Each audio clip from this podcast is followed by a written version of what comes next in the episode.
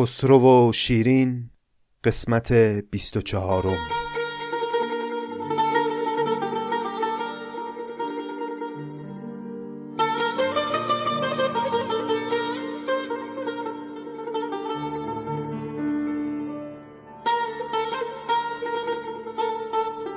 دوستان سلام. این چهل و هشتمین قسمت از پادکست نظامی گنجوی است.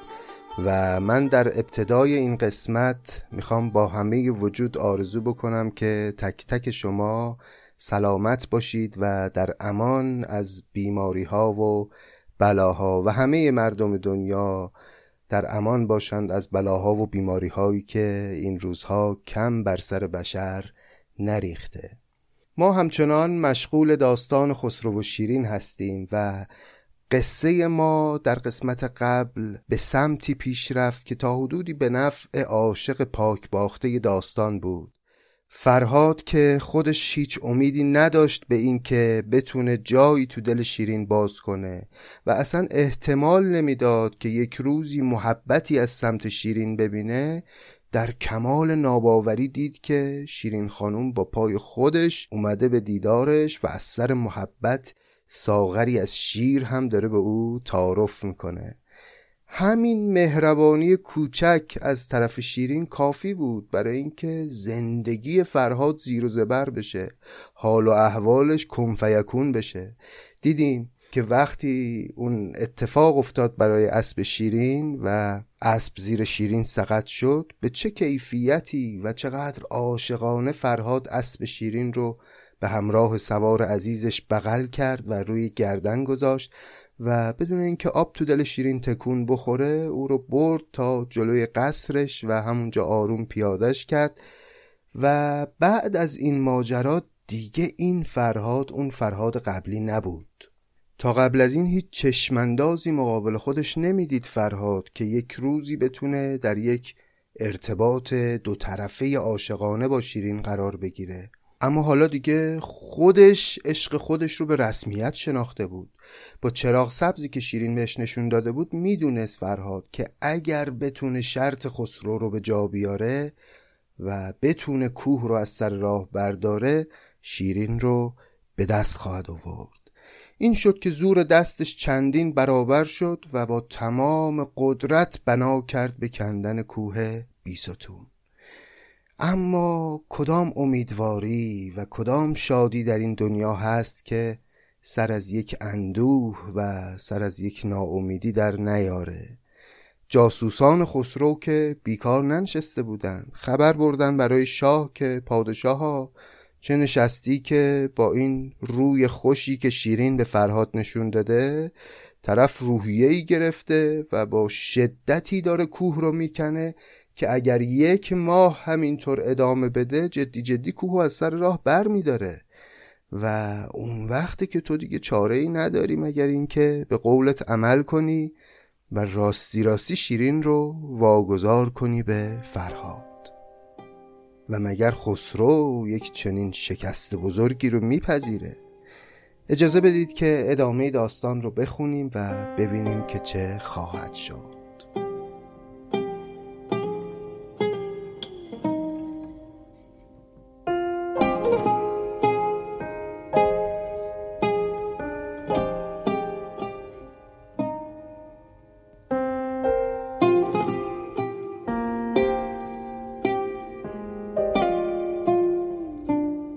خبر دادند سالار جهان را که چون فرهاد دید آن دلستان را در آمد زور دستش را شکوهی به هر زخمی ز پای افگند کوهی. اگر ماند بدین قوت یکی ماه ز پشت کوه بیرون آورد راه. ملک بی سنگ شد زان سنگ سفتن که بایستش به ترک لعل گفتن. به پرسش گفت با پیران هوشیار چه باید ساختن تدبیر این کار؟ پس طبیعتا اولین واکنشی که خسرو به شنیدن این خبر نشون داد این بود که بزرگان و اطرافیان خودش رو جمع کرد و نشست به مشورت کردن با اونها که چه تدبیری میشه برای این مشکل به کار برد. چون این گفتند پیران خردمند که گر خواهی که آسان گردد این بند فرو کن قاصدی را که از سر راه. بدو گوید که شیرین مرد ناگاه مگر یک چندی افتد دستش از کار. درنگی در حساب آید پدیدار. پس پیشنهادی که این بزرگان دربار خسرو بهش دادن این بود که حالا که فرهاد به دلیل محبتی که شیرین بهش نشون داده روحیه گرفته و اینجور داره با قوت کوه رو می‌کنه راهش اینه که همین روحیه رو خراب کنیم. چطوری؟ بهش خبر بدیم که شیرین مرد.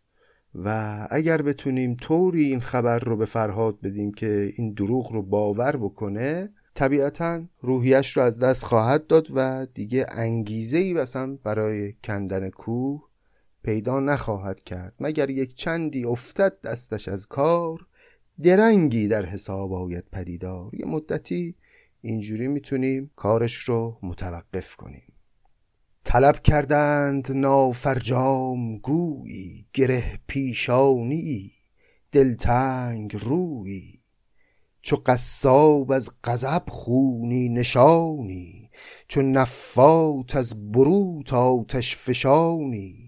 سخنهای بدش تعلیم کردند به زر وعده به آهن بیم کردند. فرستادند سوی بیستونش شده بر ناحفاظی رهنمونش. اینجا ناحفاظی کنایه از گناه هست یعنی ناپرهیزی. به معنای کار زشت کار گناه که همانا همین دروغ گفتن به فرهاده. شده بر ناحفاظی رهنمونش یعنی او رو به این کار زشت راهنمایی کردن. پس یک فردی رو که ویژگی های مناسبی داشت برای بردن چنین خبر دروغی پیدا کردند. طلب کردند نافرجامگویی گره پیشانی دلتنگ رویی. یه آدمی که قیافش هم می‌خورد که همچی خبر بدی رو بخواد به کسی بده او رو پیدا کردند و به زر وعده به آهن بیم کردند و فرستادنش که این خبر دروغ رو به فرهاد بده. چو چشم شوخ او فرهاد را دید به دستش دشنه پولاد را دید. به سان شیر وحشی جسته از بند چو پیل مست گشته کوه می‌کند دلش در کار شیرین گرم گشته به دستش سنگ و آهن نرم گشته. از آن آتش که در جان و جگر داشت نه از خیش و نه از عالم خبر داشت. به یاد روی شیرین بیت می گفت چو آتش تیشه می‌زد کوه میسفت سوی فرهاد رفت آن سنگ دل مرد زبان بکشاد و خود را تنگ دل کرد. خود را تنگ دل کرد یعنی خودش رو خیلی غمگین و ناراحت نشون داد. دید که بله فرهاد داره با تمام وجود و با روحیه تمام به یاد شیرین ابیاتی رو به زبان میاره و کوه رو می‌کنه. رفت به سمت فرهاد با یک حالی که انگار می‌خواد یک خبر خیلی بدی رو به او بده. سوی فرهاد رفت آن سنگ دل مرد زبان بکشاد خود را تنگ دل کرد. که ای نادان قافل در چه کاری؟ چرا عمری به قفلت می‌گذاری؟ بهش گفت چی کار داری می‌کنی؟ برای چی عمرت رو داری اینجا تلف می‌کنی؟ گفتا بر نشاط نام یاری کنم زینسان که بینی دست کاری چه یار؟ آن یار کو شیرین زبان است. مرا صد بار شیرین طرز جان است. تو این ابیات می‌بینید که اون روحیه فرهاد کاملا پیداست.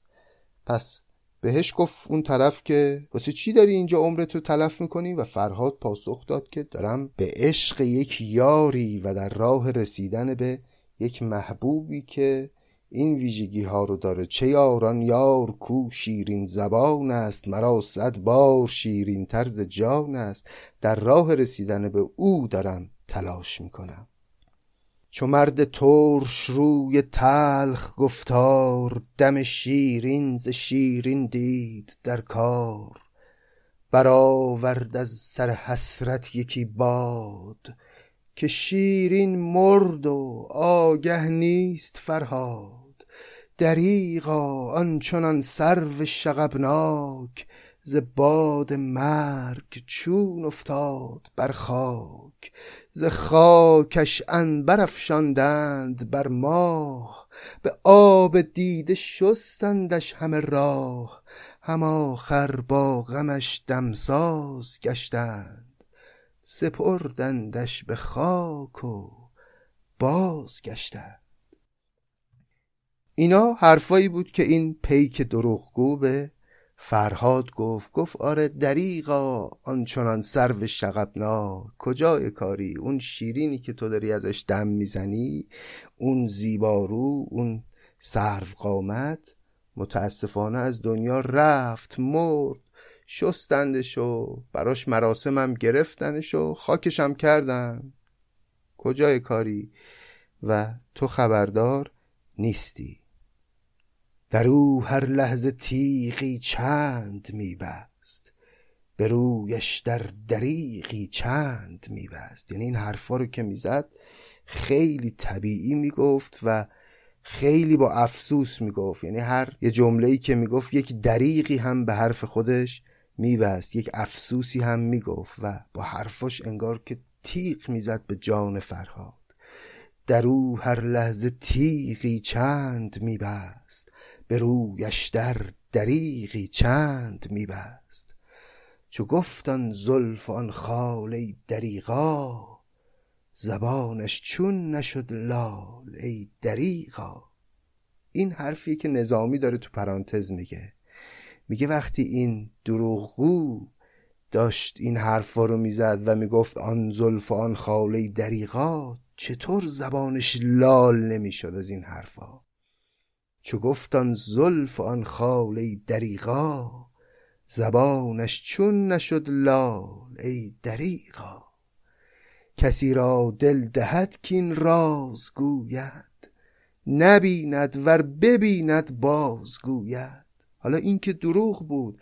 اصلا اگه راست هم باشه این حرف کسی دلش میاد یه چنین خبری رو بخواد ببره به فرهاد بگه. چه افتاد این سخن در گوش فرهاد؟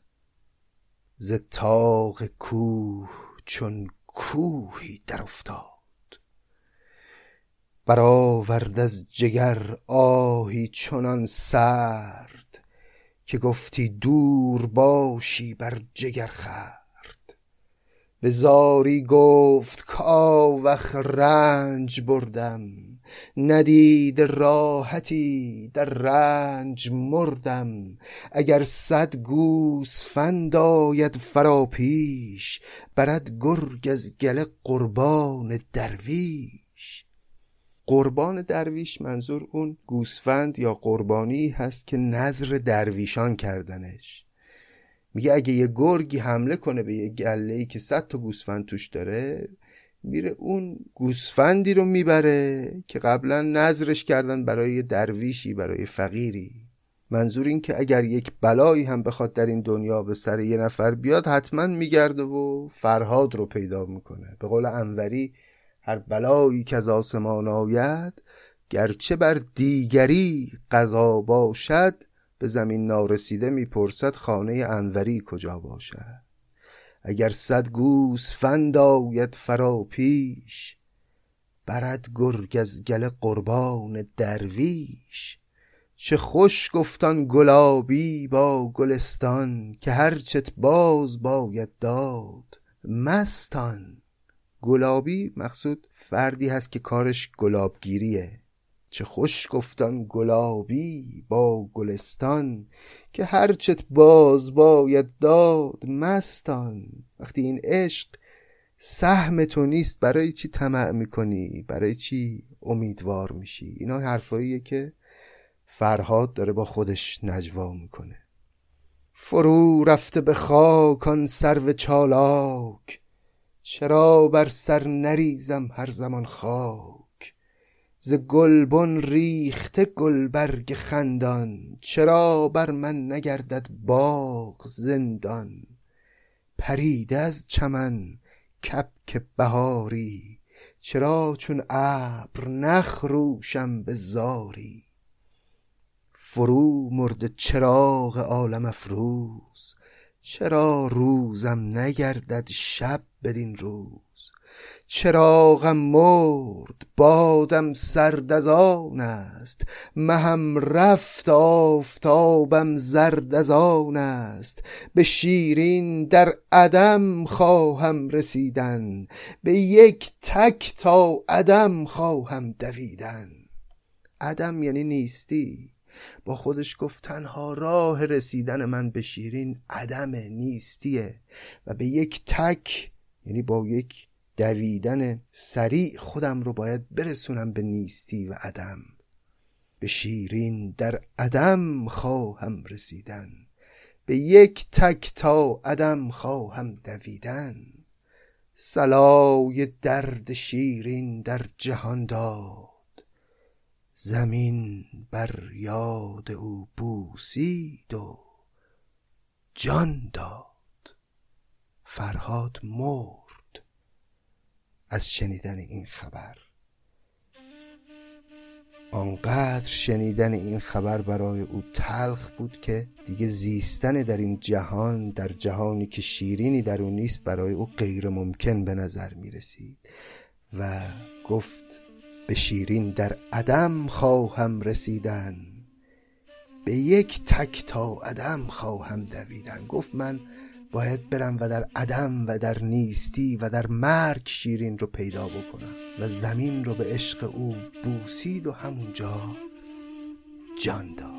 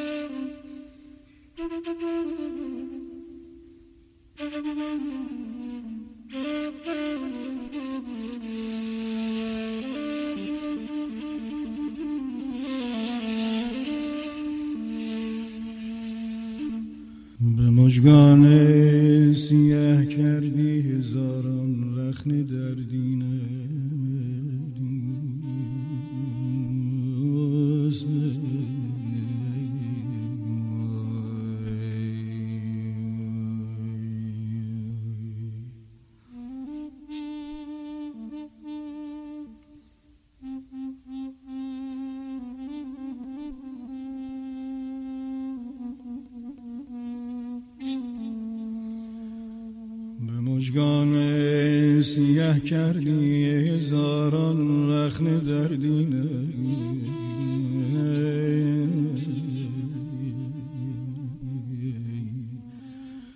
بیا که از چشم بیمارت هزاران درد برچینه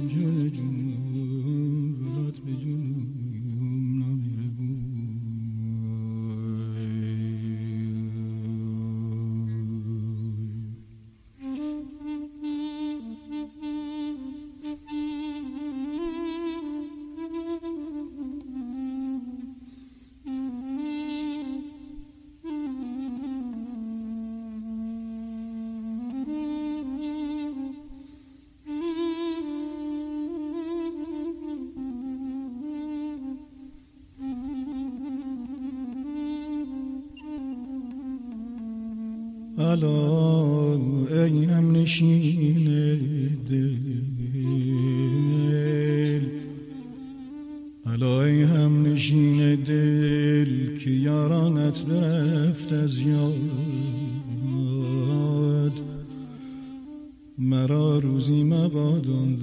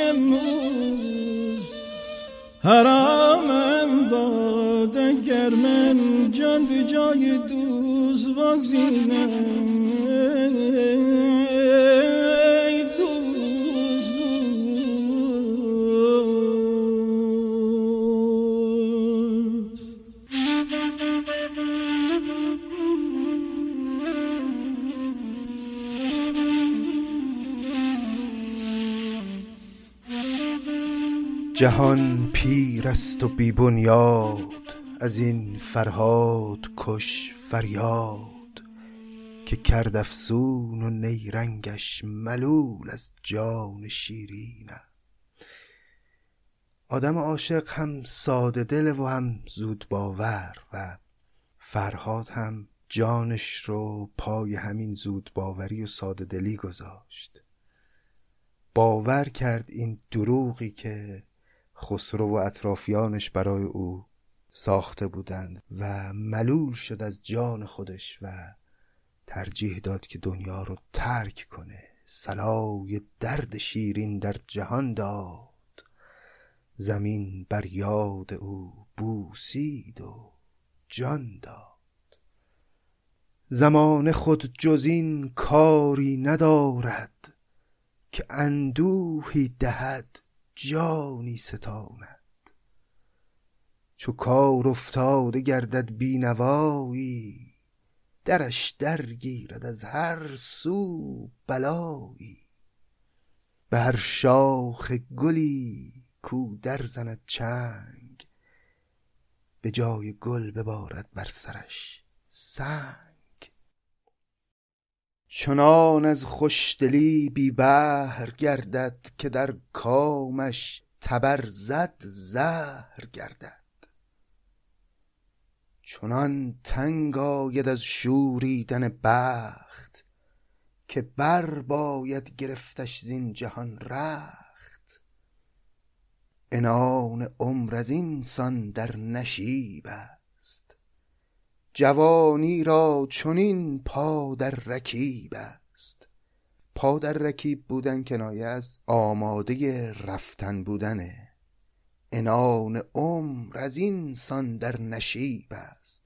عنان عمر آدمی اینگونه در سرپایینی همیشه و جوانی را چنین پا در رکیب است. آماده رفتن جوانی. کسی یابد ز دوران رستگاری که بردارد امارت زین اماری مسیحا وار در دیری نشیند که با چندان چراغش کس نبیند.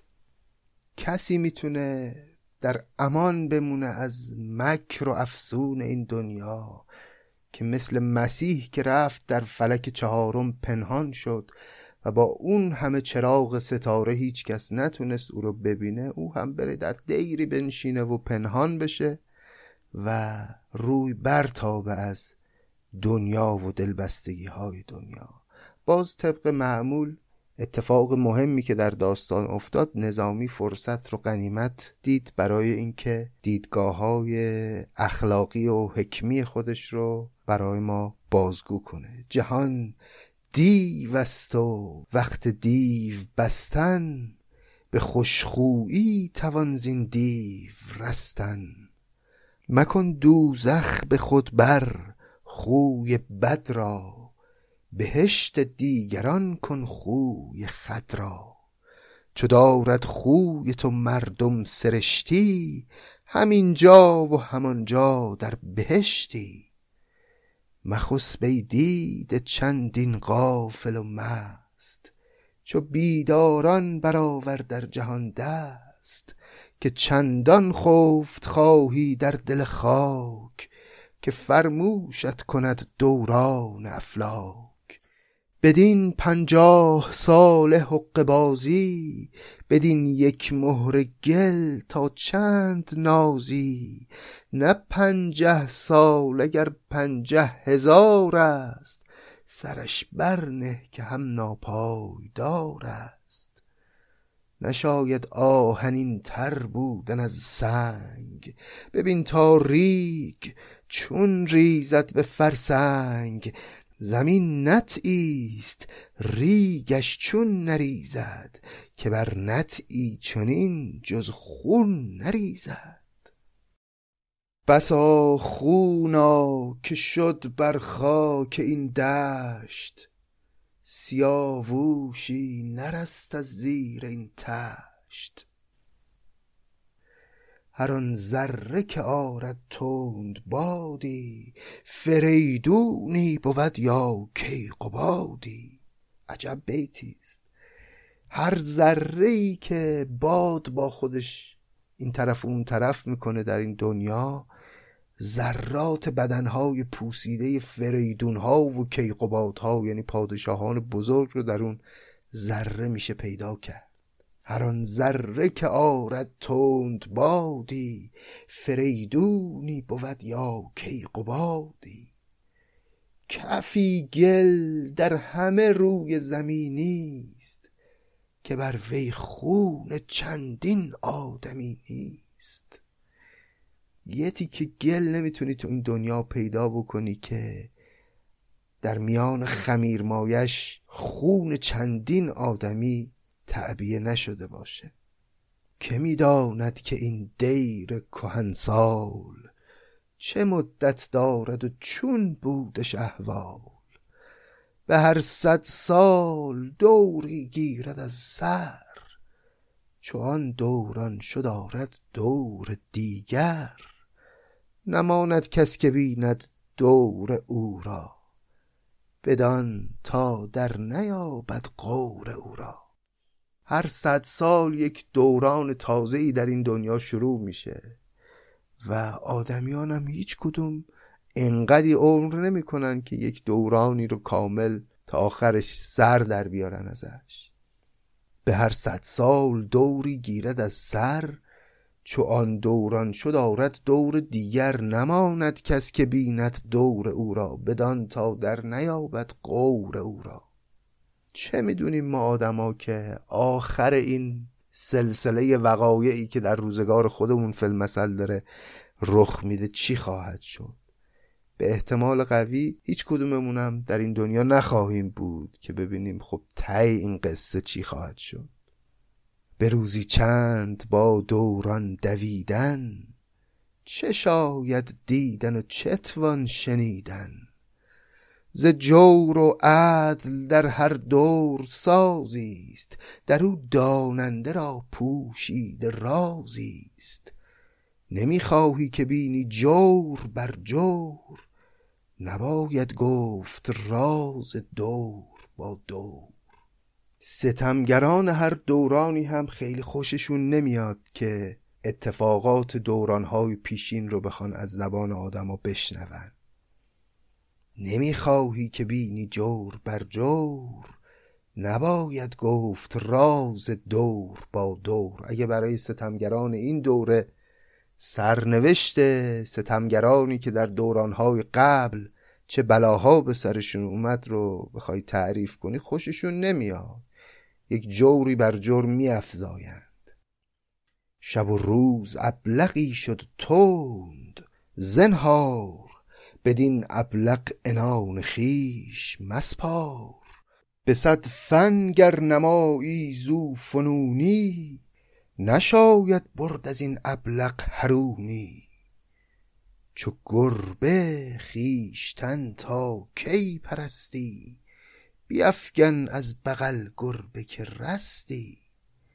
فلک چندان که دیگ خاک را پخت نرفت از خوی او خامی چو کی مخت قمارستان چرخ نیم خایه بسی پرمایه را برده است مایه. عروس خاک اگر بدر منیر است به دست باد کن امرش که پیر است. مگر خسفی که خواهد بودن از باد طلاق امر خواهد خاک را داد. گران باد آید و گر ناید امروز تو بر خاکی چنین مشعل میفروز. در دوران نظامی منجمان پیش بینی کرده بودند که به زودی یک طوفان خیلی سهمگینی خواهد اومد و بسیاری از شهرها همه زیر خاک مدفون خواهد شد. این خصف هم یعنی همون ناپدید شدن زیر خاک. میگه نظامی که اگر چنین بادی بیاد یا نیاد و این اتفاق ناپدید شدن زیر خاک بیفته یا نیفته تو امید به این دنیا و این جهان خاکی مبند. گران باد آید و گر ناید امروز تو بر خاکی چنین مشعل میفروز. در این یک مشت خاک ای خاک در مشت گر افروزی چراغ از هر دهنگشت نشد ممکن که این خاک خطرناک بر انگشت بریده بر کند خاک. قدیم رست بوده که وقتی انگشتشون زخم می شده یه کمی خاک میریختن روی اون زخم تا خون بند میاد میگه تو اگه برای این دنیا در هر ده انگشت چراغی هم بیافروزی و دنیا رو روشن کنی این دنیا دنیاییه که وقتی زخم بشه انگشتت یه خاک حاضر نیست روی زخمت بریزه. تو بی اندام از این اندام سستی که گاهی رخنه دارد گه درستی. فرود افتادن آسان باشد از بام اگر در ره نباشد کسر اندام نبینی مرد بی اندام در خواب نرنجد گر فتد صد تیر پرتاب. ترنج از دود گوگردان ندیده که ما زین نه ترنج نارسیده. اعتقاد بر این بوده که دود گوگرد ترنج رو فاسد می‌کنه. ترنج از دود گوگردان ندیده که ما زین نه ترنج نارسیده. نه ترنج نارسیده هم یعنی این جهان. چو یوسف زین ترنج سر نتابی چو نارنج از زلیخا زخم یابی. سهرگه مست شو سنگی برانداز ز نارنج و ترنج این خان بپرداز. برون افگن بنه زین دار نه در مگر کیمن شوی زین مار نه سر. نفس کو خواجه تاش زندگانیست ز ما پرورده باد خزانیست اگر یک دم زنی بی عشق مرده است که بر ما یک به یک دم ها شمرده است بباید عشق را فرهاد بودن پس آنگاهی به مردن شاد بودن. مثل فرهاد باید بود در این دنیا. پاک باخته و دل باخته. یه طوری که وقتی معشوق نباشه تو هم شاد باشی به مرگ آماده مرگ. بباید عشق را فرهاد بودن پس آنگاهی به مردن شاد بودن. مهندس دسته پولاد تیشه ز چوب نار تر کردی همیشه. ز بهر آنک باشد دستگیرش به دستندر بود فرمان پذیرش. دوباره نظامی برگشت به ماجرای فرهاد. میگه فرهاد عادت داشت همیشه که دسته تیشه خودش رو همیشه از چوب انار تر درست می‌کرد که یک دستگیره خوب و فرمانپذیری باشه و خوب به دست بیاد. مهندس دسته پولاد تیشه ز چوب نار تر کردی همیشه. ز بهر آن که باشد دستگیرش به دستندر بود فرمان پذیرش. چو بشنید این سخنهای جگرتاب فراز کوه کردان تیشه پرتاب. سنان در سنگ رفت و دسته در خاک. چنین گویند خاکی بود نمناک. از آن دسته برآمد شوشه نار. درختی گشت و بار آورد بسیار. از آن شوشه کنون گر نار یابی دوای درد هر بیمار یابی. چی میگه نظامی؟ میگه اون موقعی که فرهاد اون خبر دروغ تلخ رو شنید از اون راوی دروغگو از شدت ناراحتی تیشه خودش رو پرتاب کرد به سمت کوه و این تیشه رفت یه جایی تو دل خاک جایی که خاک نمناکی داشت و اون دسته چوب انار هم رفت در دل خاک و سالهای بعد از اون چوبی که رفته بود در دل خاک یک درخت اناری رشد کرد و روید و نظامی مدعی میشه که از آن شوشه کنون گر ناریابی دوای درد هر بیمار یابی. امروز اون درخت میوه های اناری که میده اگر اون میوه رو کسی بخوره اون دوای درد هر گونه بیماری است. نظامی گر ندید آن نار بن را به دفتر در چون این خواندین سخن را. اگه خود نظامی هم ندیده یه همچین درختی رو ولی خب در دفترها و در اخبار تاریخی قصه همچین درختی رو شنیده. باز طبق معمول می‌بینید دیگه وقتی یک موضوع غیر منطقی و عجیب رو نظامی میگه در داستان تأکید می‌کنه که من خودم ندیدم و در روایت هایی که موجود هست از قصه در اونها خوندم ماجرا رو.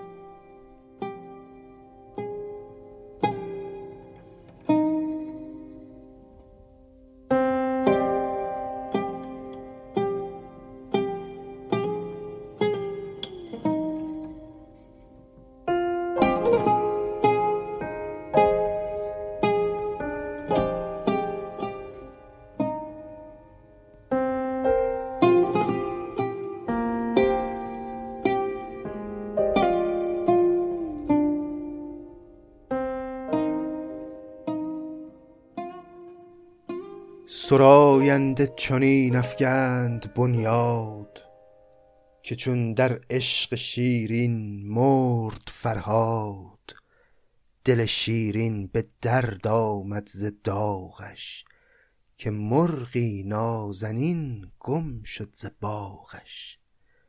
بر آن آزاد سرو جویباری بسی بگریست چون ابر بهاری به رسم مهترانش حله بربست به خاکش داد و آمد باد در دست. ز خاکش گنبدی عالی برافراخت وزان گنبد زیارتخانه ای ساخت. پس اینطور روایت کردند که وقتی شیرین خبر مرگ فرهاد رو شنید بسیار برای او ازاداری کرد و ناراحتی کرد و به شیوه بزرگان یک بقعه ای یک گنبدی و یک زیارتخانه ای برای او بنا کرد و او رو به آین تمام دفن کرد در اون زیارتخانه. دل شیرین به درد آمد ز داغش که مرغی نازنین گم شد ز باغش. بر آن آزاد سرو جوی باری بسی بگریست چون ابر بهاری به رسم مهترانش حله بربست به خاکش داد و آمد باد در دست. باد در دست بودن کنایه از توهی دست بودنه. یعنی بعد از اینکه شیرین فرهاد رو به خاک سپرد احساس بیکسی و توهی دستی می‌کرد. ز خاکش گنبدی عالی برافراخت و از آن گنبد زیارت خانه ای ساخت. خبر دادند خسرو را چپ و راست که از ره زحمت آن خار برخاست. پشیمان گشت شاه از کرده خیش و از آن آزار گشت آزرده خیش در اندیشید و بود اندیشه را جای که باد افراه را چون دارد و پای. پس وقتی خبر رو به خسرو دادن خب طبیعتا خیلی پشیمان شد از این تصمیمی که گرفت. چون خسرو از اول هم دلش نمی‌خواست هیچ وقت فرهاد رو بکشه و از این طریق بخواد او رو از سر راه رسیدن به شیرین برداره.